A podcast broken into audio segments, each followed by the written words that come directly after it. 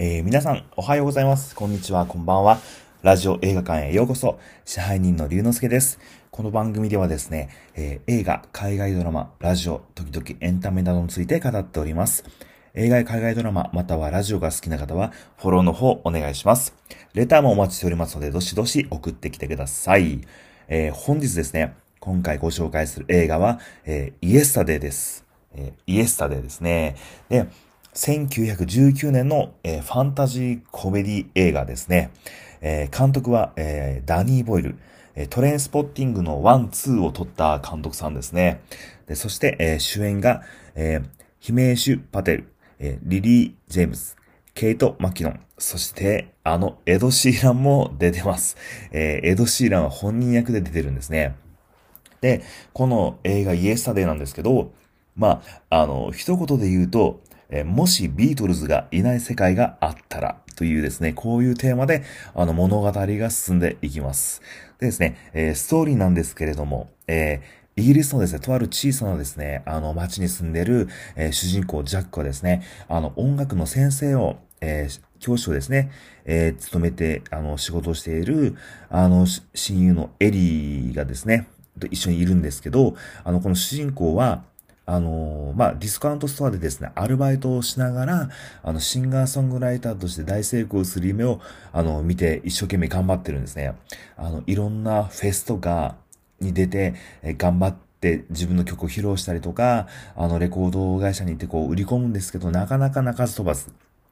で、まあ、その、えー、主人公のジャックを支えているのが、幼馴染の、えー、音楽教師のエリーですね。で、このエリーを、えー、リリー・ジェームズが演じてます。えー、ちなみにリリー・ジェームズはシンデレラの主人公を何年か前にやってましたね。で、その、えー、主人公のジャックなんですけど、あのー、まあ、仕事帰りにですね、え自転車で夜こう、あの漕いでたら、あの、バスに跳ねられてしまうんですね。で、その瞬間、あの、世界規模で12秒間の停電がの発生するんです。で、その車で跳ね、バスに跳ねられた瞬間、えー、世界規模の12秒間の停電が発生して、で、気づいたら、このジャックは、まあ、あの、ベッドに、病院のベッドで寝てるんですね。昏睡状態になってて。で、それから、あの、やっと、パッとこう、起きて、目を覚ますとですね、もう体中傷だらけで、すごい重症なんです。でも命に別状はないと。はい。で、その後ですね、ジャックは、えー、退院して、あの、まあ、友達からですね、あ退院おめでとうみたいな、まあ、祝福の言葉をかけられるんですけど、そこで一曲ですね、あの、この主人公ジャックは、あの、イエスタデーをですね、えー、確かイエスタデーだったと思うんですあの、まあ、ビートルズの曲を、まあ、この映画のタイトルですね、イエスタデーを、曲を歌うんです。そしたら、あの、その歌を歌った時にですね、あの、周りの友達が、その曲いいねって、それ誰の曲っていつ作ったの？って尋ねてくるんです。いやいや、ジャックは、いやいや、これ、ポール・マッカートニーの曲だよって、ビートルズの曲は、何言ってんだ、冗談やめてくれよって言うんですけど、あの、友達は、周りの友達は、ビートルズは愚か、ポール・マッカートニー家さて、全く知らなかったんですね。このジャックは、交通事故に遭った瞬間、あの、ビートルズがいない世界に迷い込んだ。または、ビートルズがもともといない世界になってしまったんですね。というところから物語が始まるという、もしビートルズがいない世界があったらというテーマです。で、この主人公ジャックですね、めちゃくちゃ真面目なんですよ。ちゃんとこう、あの、ミュージシャンとして大成功したいっていう夢はあるんだけど、この、やっぱりみんな、あの、ビートルズの曲を知らないけど、あの、やっぱり知らないけど自分は歌える。コード進行も知ってる。メロディーも音符もギターの弾き方もわかるんだけど、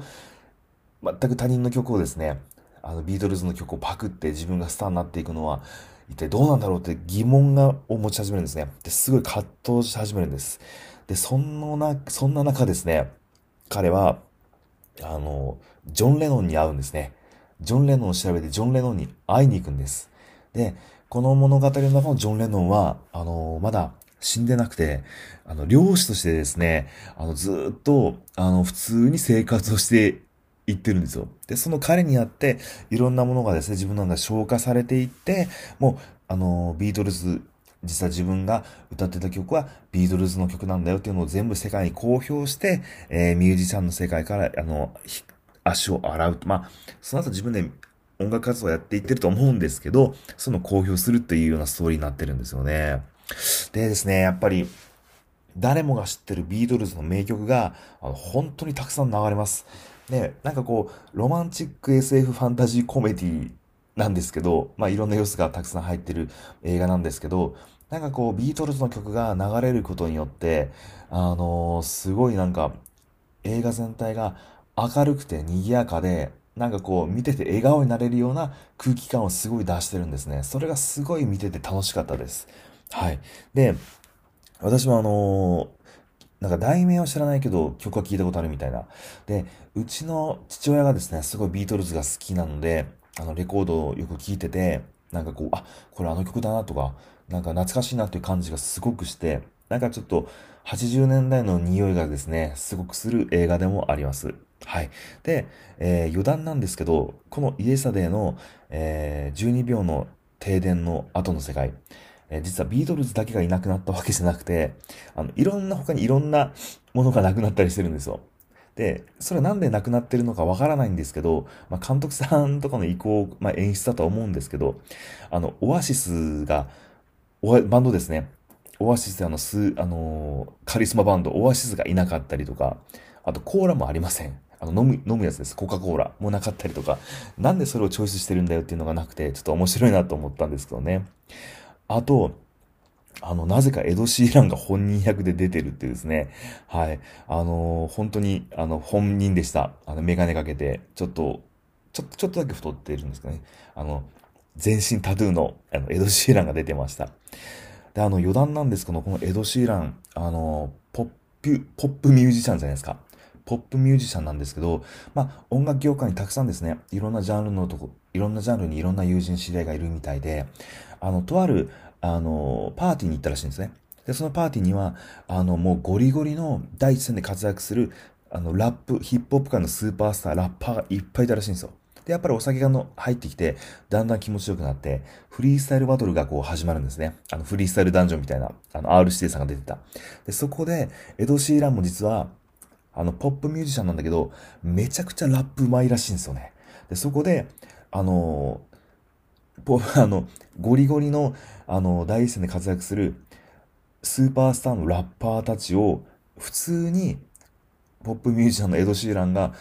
もうボコボコにしたっていう、ラップでもう打ち負かしたっていうエピソードがあるらしくて、それぐらいエド・シーランって本当に多彩だなと思います。すごいですよね。